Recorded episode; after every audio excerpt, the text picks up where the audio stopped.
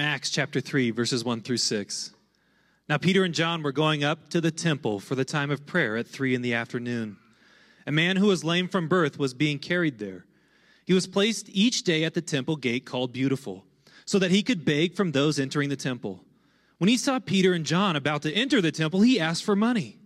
Peter, along with John, looked straight at him and said, Look at us. So he turned to them, expecting to get something from them. But Peter said, I don't have silver or gold, but what I have, I do have, I give to you.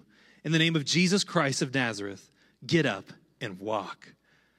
Will you pray with me? Our Lord and our God, we love you, but you loved us first. You called us out of sin and corruption to become your children through faith in your Son. We believe in his message and ask you to save more of our friends, more of our neighbors, and our family members. Use us as unexpected messengers, delivering forgiveness and hope to them.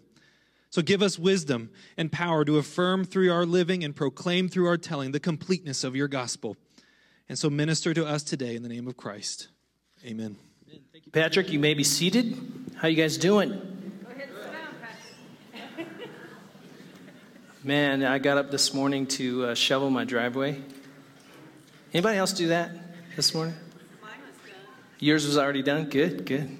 I, I did that, and um, and I just I, I was just struck with this epiphany. Man, we are halfway through the winter.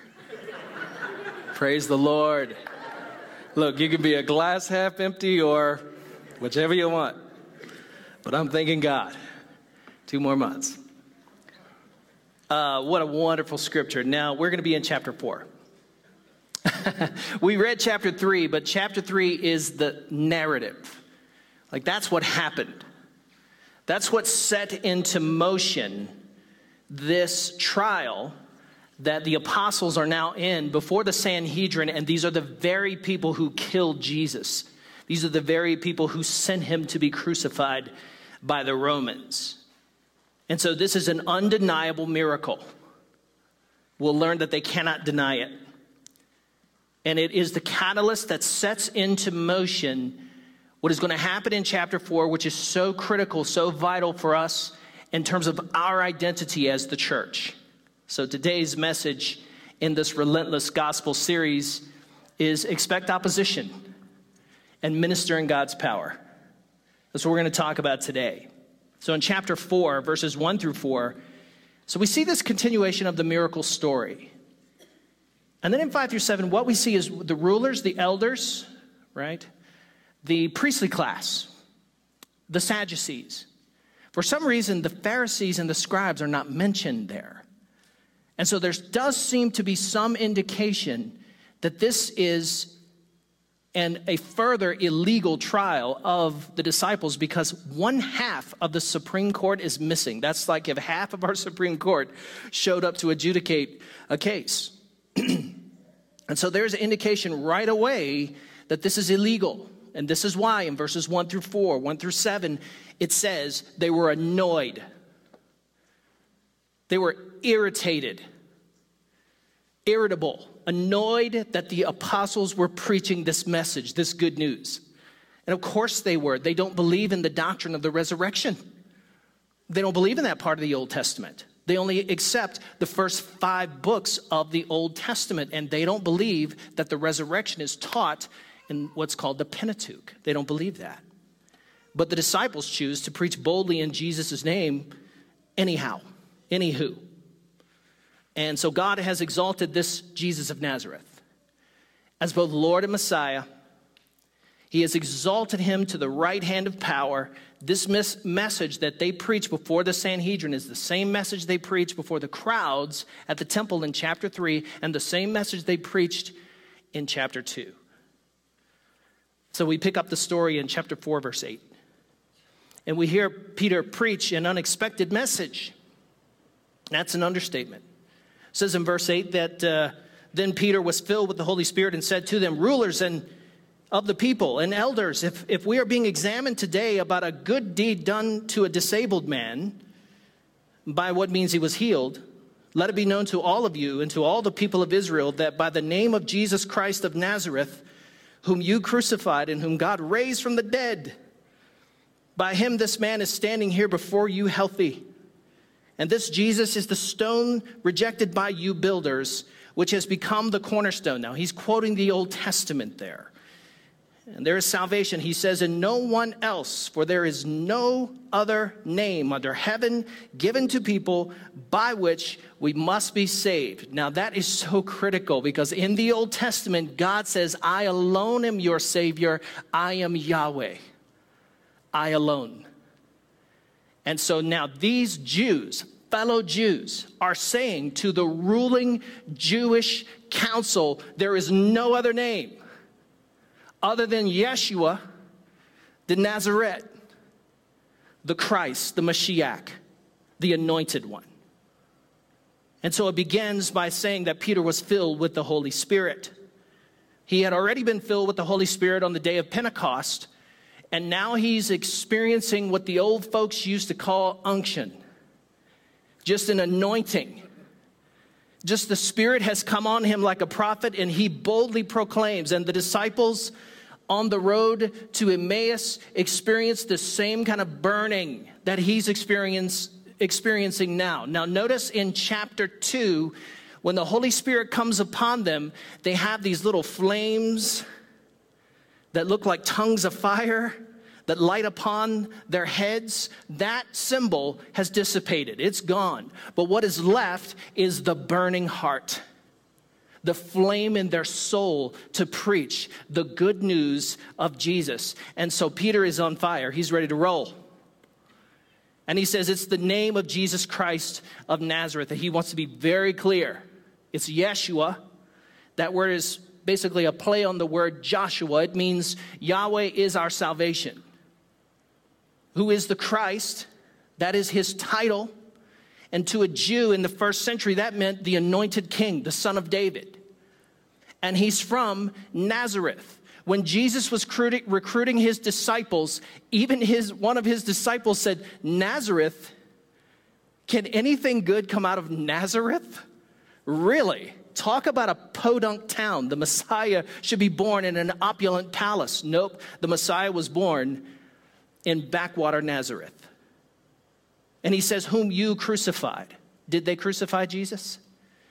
Not technically.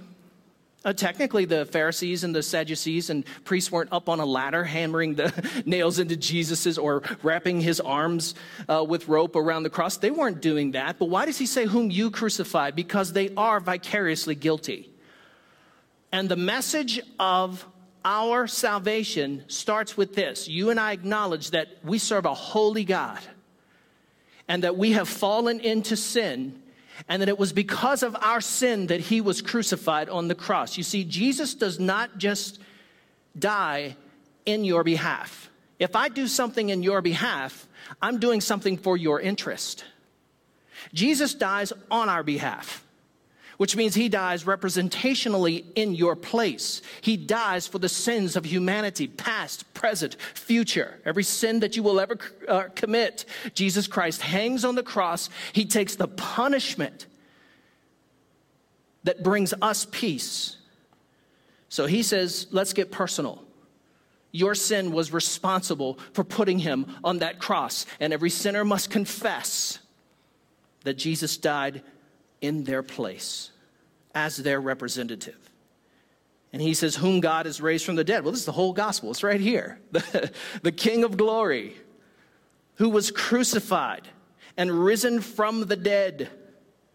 And those interrogating them, the Sadducees and the priestly class, they're annoyed because they do not believe this message. They do not want to hear this. But this is part of the Christian faith. Romans 8:11 says, "And if the spirit of him who raised Jesus from the dead lives in you, then he who raised Christ from the dead will also bring your mortal bodies to life through his spirit who lives in you." That's amazing. I mean, that's awesome to think that whatever else happens in your life, whatever else happens to you between now and the time you breathe your last and close your eyes for the last time, you will be resurrected in Christ. You have the hope of eternity with Jesus. And so, this Jesus is the stone rejected by you builders who has become the cornerstone. What is the cornerstone? It's that massive, giant stone at the corner of the temple that determines its stability and its straightness. And all the other stones are laid accordingly. And Jesus is the cornerstone. I want to tell you right now, today, y'all, there is no other cornerstone to the Christian faith. No matter how important you think other doctrines are, no matter how important you think it is to be a young earth creationist or an old earth creationist. You could be a young earther like Vic. Vic's like, yeah, he's smiling. Or you could be an old earther like Jace Fahnestock. But that's not the cornerstone of the Christian faith, your, your opinion on what Genesis 1 says. The cornerstone of the Christian faith is not your opinion about the sequence of the rapture whether it's pre trib or mid trib or post trib or a trib, no trib, or pan trib. It'll all pan out. Your view on that, though it may be important and it is something God wants you to dig into and study so that you can be watchful for Christ's coming, great, good. But that is not the cornerstone of the Christian faith. The cornerstone of the Christian faith is Jesus Christ, God's one and only Son, crucified and resurrected from the dead. That's your guarantee for resurrection. He's the cornerstone, He's the chief stone. Look back in Acts 3 13. Verse 13, just a chapter back, it says, uh, The God of their ancestors has glorified his servant Jesus, uh, whom you denied and handed over to Pilate to be crucified. No one was expecting this. Why is this such a shocker to the Jews? Why is it such a shocker to the Sanhedrin? Because no one in their culture expected this. But Jesus thought they should have. And when you go to the Old Testament, man, you can find warrior king passages, especially in Isaiah. If you read Isaiah 40 through 66, you'll find these great warrior king passages like chapter 42 and chapter 59. Oh, God is coming as a warrior to deliver and save his people. It's so encouraging. And the Jews affirmed the warrior king passages, but they screamed out the suffering servant of Yahweh passages like Isaiah 52 and 53, where he is despised and the Messiah is stricken and wounded and bruised and punished and buried. And Zechariah 12, which says he was his side was pierced and Zechariah 13 which says the shepherd was struck in judgment and the sheep scattered and Psalm 16 who said, and 22, which says that he was killed and raised, and Psalm 118 that says he was rejected, and Psalm 69, which says he was betrayed. Jesus thinks they should have saw, seen these passages and not screamed them out in their synagogue readings. Why have they done this? Because they think that their problem is only a political one. And when you think your problem is only a political one, you look for political answers. You think you need a political answer. Now, for sure, they needed a political answer because they were a client state of their patron Rome. They were being taxed heavily by Rome. Jews, non compliant Jews to the Roman system, would be crucified indiscriminately on hillsides, okay? So they were oppressed. They did need a political solution. But the reason they had a political problem, Jesus came to say, is because you got a sin problem. You got a political problem because you have a sin problem. Because from the time Moses gave you this Torah, from the time he gave you this command, you have been apostates. You have rejected the word of the Lord. You have not followed after him and walked after him. And so Jesus comes not to just be their warrior king, he comes to be their suffering servant who dies on a cross for their sins, taking the penalty on himself so that they can be free from the captivity to sin because becoming free from the captivity of Rome is not going to do them any good. They'll lose that in a generation until they become free from the captivity of sin. And so they gravitated, like all of us do, toward those passages that bring us comfort. And the message that Peter is boldly preaching wasn't expected by anyone. And this unexpected, surprising message of a suffering and rising Messiah for our sins is delivered by an unconventional messenger or unconventional messengers, some unlikely folks.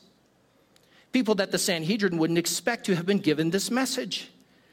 It says in verse 13, when they observed the boldness of Peter and John and realized that they were uneducated and untrained men, they were amazed and recognized that they had been with Jesus. Oh, we're going to park here for a second or two. Now, first of all, the word uneducated and untrained does not mean that they had no education at all, that they had no facility with the Word of God. That, that is not what it means. Here's what that word is they were not uneducated and untrained men. The Greek term is idiotes. What English word do you think we get from that word? right? Okay.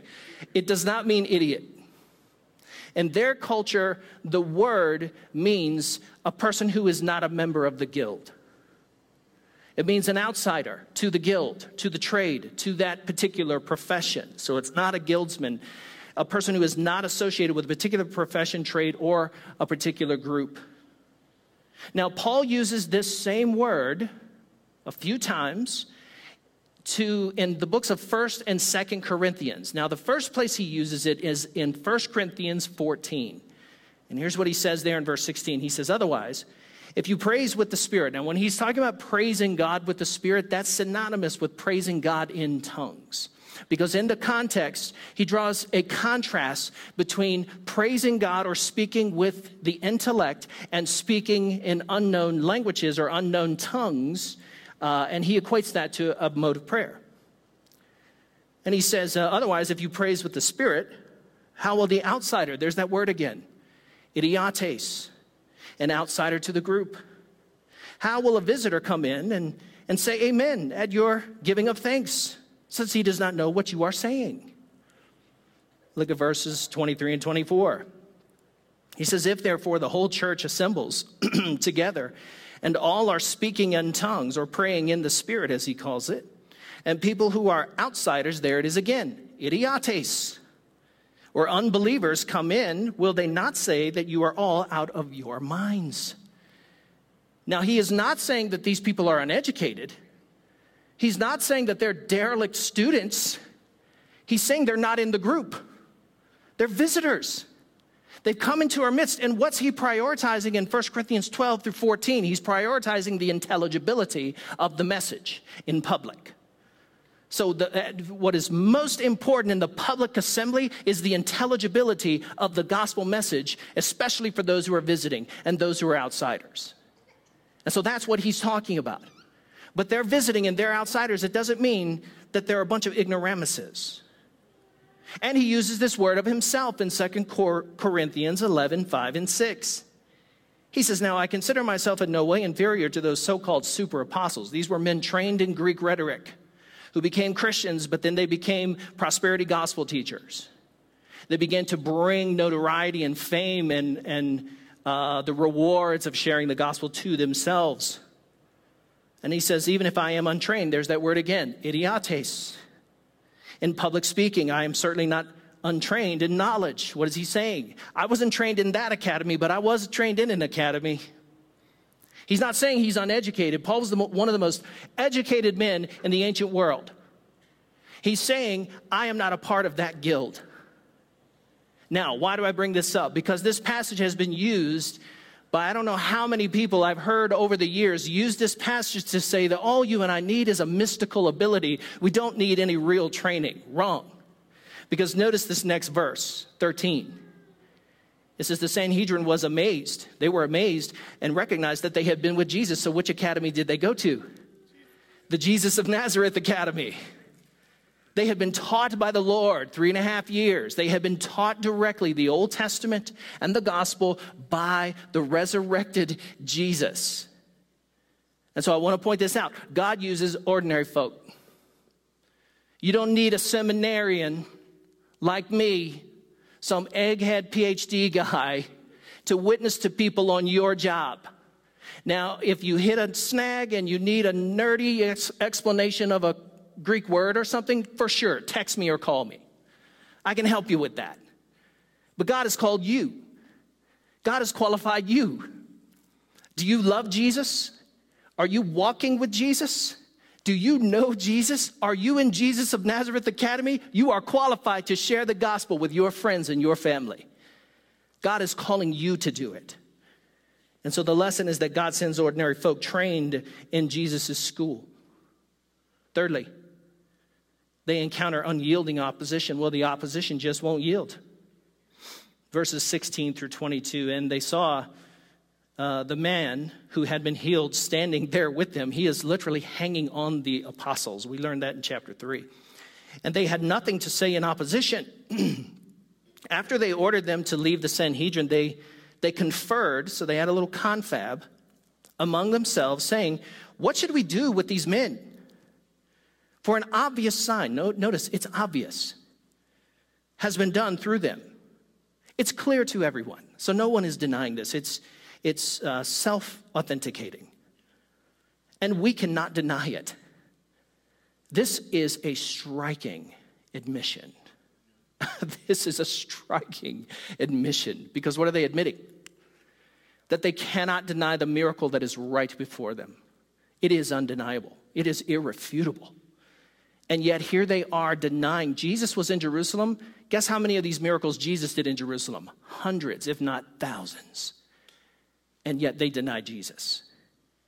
Jesus, they have the evidence of an empty tomb, and there is no body. That body is gone. 500 people saw him raised from the dead and were taught by him, and that testimony has been given, being given to them by ordinary men anointed with the Holy Spirit, testifying the gospel to them, and they will not receive it.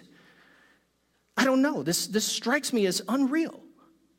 And at the same time, the disciples are being persecuted or pressured to shut up preaching in the name of Jesus. Thousands, the scripture says, are being added to the number of the church. I love that. At the same time, the heat is coming down, the light is going out.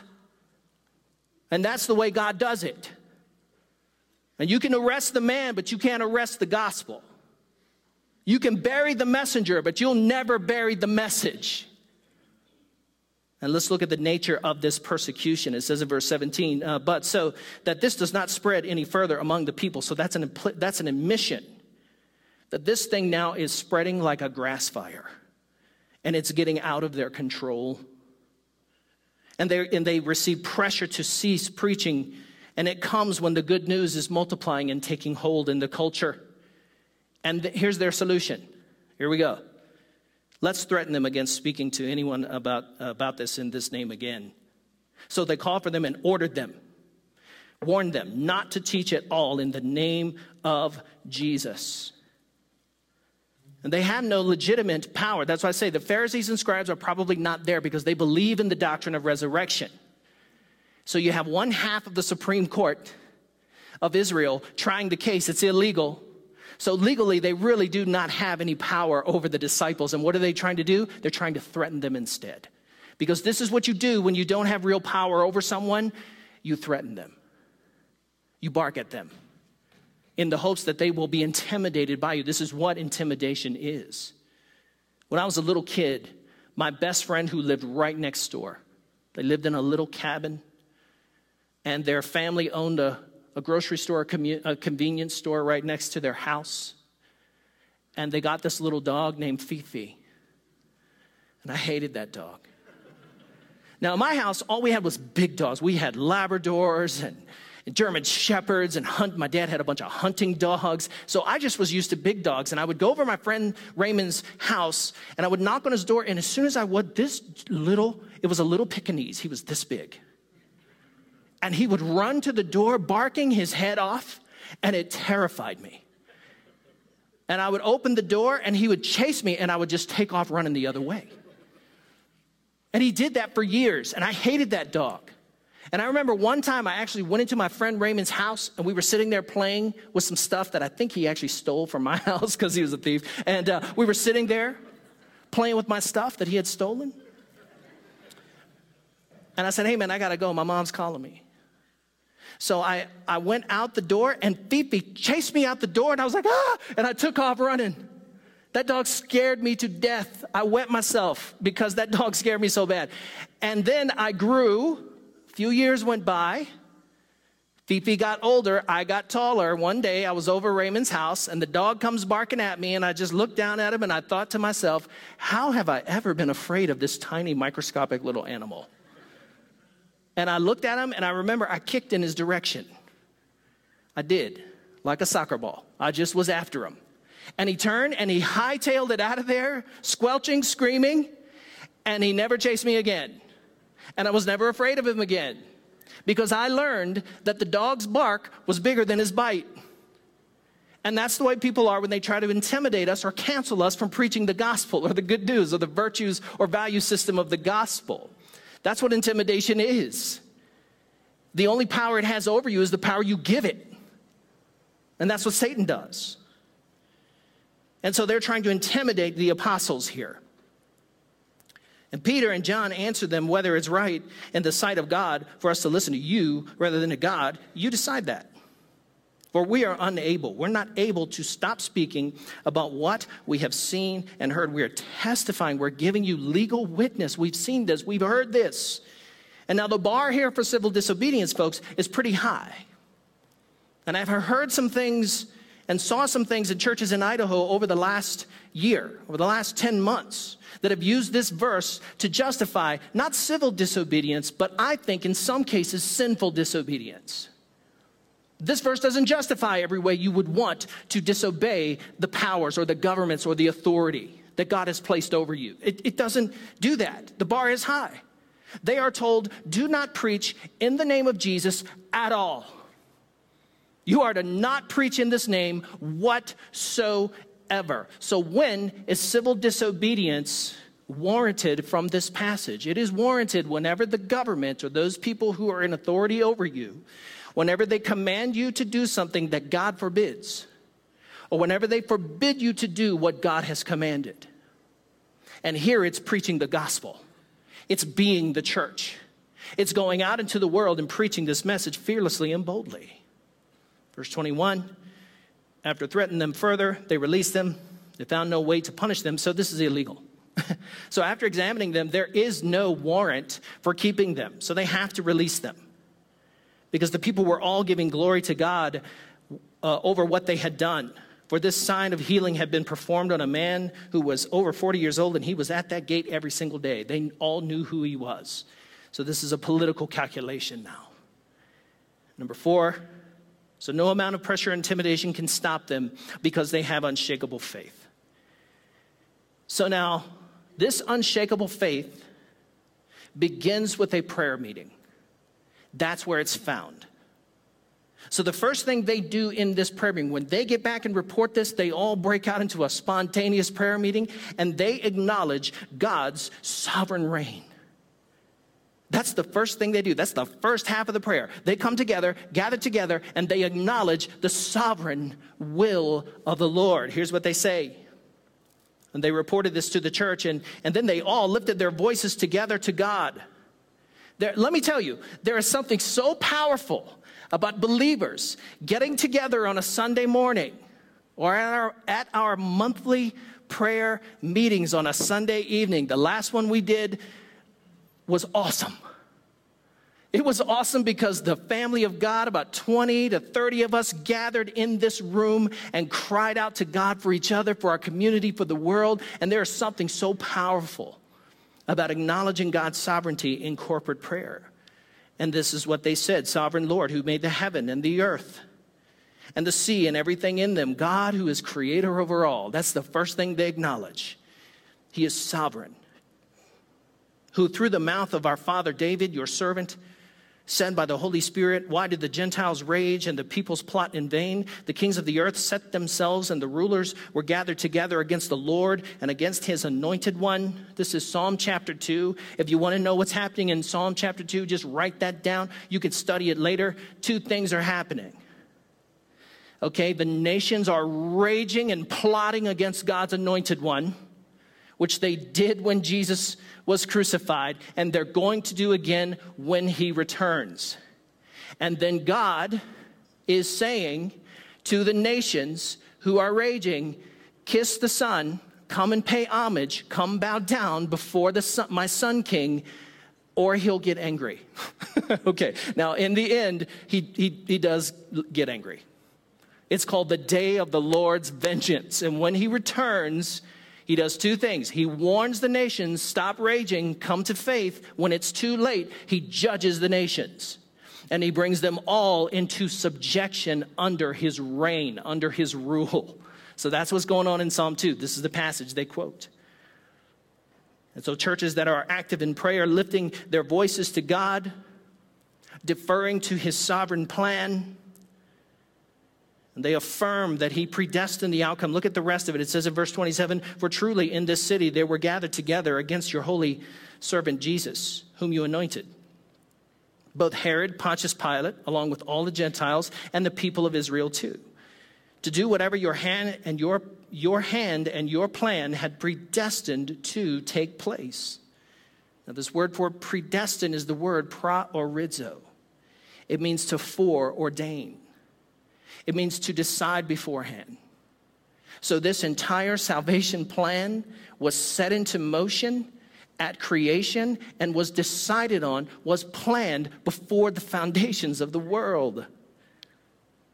And then, so after they acknowledge the sovereign reign and rule of God and his predestined plan of salvation, what do they do next? They petition God to work through them. They petition God to work through them. It says in verse 29, and now, Lord, look upon the threats, their threats, and grant to your servants. Now, only four people in the Old Testament were given the title, the prestigious, honorable title of the servant of Yahweh.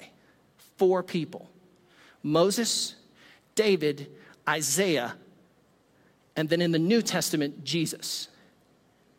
So the followers of Jesus are following Jesus and they're saying, We're your servants too. This, is, this does not mean slave. This means servant. This is a household servant in the home serving a great and honorable master. And the great and honorable master is God our Father and his Son, Jesus Christ. And so they're asking, Lord, grant to your servants, we who follow Jesus, to continue to speak your word with all boldness. While you stretch out your hand to heal, and signs and wonders are performed through the name of your holy servant Jesus. There's that title again. And when they had prayed, the place in which they were gathered together was shaken, and they were all filled with the Holy Spirit and continued to speak the word of God with boldness. And I just want to point out one thing. Man, when we are shaken in the presence of God to our core, with awe and wonder over his presence, our faith will become unshakable. When the prayer of the saints shakes the walls, the faith of the saints becomes unmovable, resilient. So, what's our application today? Well, number one, surprise people with forgiveness. Surprise them. Who expects it? I'm sure your friends expect a debate. I'm sure some of your friends probably expect an argument over your value systems. I mean, I'm sure your, your friends expect silence for you to just leave it alone. But surprise them. No one expects to be forgiven. No one expects to hear that God loves you beyond your ability to imagine. That's such an unexpected message, the message of forgiveness, because forgiveness washes us clean. It, it covers a multitude of sins, right? So offer people the surprise, the shocking message that God forgives them, you forgive them, and ask them for forgiveness too. No one expects it. Number two, start seeing yourself as qualified, not as disqualified. Again, God doesn't need a seminarian. God doesn't need a divinity school grad to share the life changing message of Jesus with your family and in your circle of friendship. I was so encouraged at our outreach seminar. If you had a chance to be there, we had it in room 12, and, and uh, it was good. It was great. It was really good to get together with some people who, who are just on fire, people who are really uh, excited about becoming equipped to share their faith and the mission that God has given us as a church in this community. But the best part of the whole thing was our panel discussion. And on our panel discussion, we had Joe and Kim Mitchell were there. Uh, we had some other people. We had Heather Fonnestock who was there, uh, and a couple of other people, uh, Stephanie Sandbeck, And, and so it was great. It was a great panel discussion. Kyle, sitting right there, he was there. And you know what I loved about it? I loved, as I listened to everyone's story, that at some point, at some point, these people, their hearts got on fire to share their faith and their message, the message of the good news, and the love and the concern and the care of the gospel with their friends. And I love that. But at some point, it occurred to me these folks thought, yeah, I could do that. I think I could do that. I don't think it takes a pastor to share the gospel with my friends, with my family, with my neighborhood. And so I just love that. Begin to see yourself not as disqualified, but qualified. Do you love Jesus? Do you know Jesus? Are you in Jesus of Nazareth school? Because that's your qualification. Number three, understand that opposition to the gospel is normal, it's not abnormal. It's not abnormal. The disciples, the apostles would not have thought, the early church would not have thought at all that to be, for the gospel to be opposed was some abnormal thing. We think that in America because we have such rich, wonderful freedoms. But the fact of the matter is, folks, is that the gospel, listen, you and I were made to do this. We were made, we were built to be opposed. Because as the, as the heat is coming down on us, the light is going out. And that's how God designed it. It really is. So understand that opposition to the gospel, it's, it's not abnormal, it's normal. And number four, live free of the insecurity that comes with an insufficient view of God's sovereignty. Don't have a low view of who is in control. Listen, you were not built to carry the weight of the world. You weren't. There is only one who can. And so begin to live in the security free from the anxiety of thinking you have to carry everything. You don't. Now, notice that the apostles, right after they deferred to God's sovereignty and his predestined plan, they asked to be used by God. They said, God, use us. Would you stretch out your hand? Would you release your power through the church to minister to people? And that's what God has called us to do. Amen? Let's pray. Father, this morning we just thank you for this word because it is so life giving. Thank you for leaving us with these stories. And God, as believers this morning, we want to commit ourselves. Would you just do it right now in your own heart? Say, God, I'm going to surprise someone with God's mercy this week. I'm going to shock someone with the forgiveness of the Lord. Just make that commitment in your heart. And will you this morning begin to see yourself? Ordinary folk, anointed by the Spirit, rooted in God's word, knowing the gospel, hearts burning on fire to share it. Begin to identify yourself that way. And are you, are you experiencing opposition to your message this morning? Just know that that is normal. That's not abnormal. And God can do amazing things, and you don't even know what He's doing. You just press ahead, you press on. And then, will you this morning, will you give up the weight? will you just cast your cares on the Lord? Come what may, whatever comes into your world, whatever comes into your life, God has not abdicated the throne. He is still on the throne. Will you acknowledge it this morning? Will you lean into that? And ask God to stretch out his hand and do mighty things in your life through you, the sovereign God working through you as a vessel. God, we ask that you would do that with this church, in this community, that we would be grounded and rooted, taught and trained in Jesus of Nazareth Academy, and that we would be filled with the Holy Spirit, boldly sharing the care, the concern, the love and the urgent message of the gospel. Would you help us do that? In Jesus' mighty name, amen.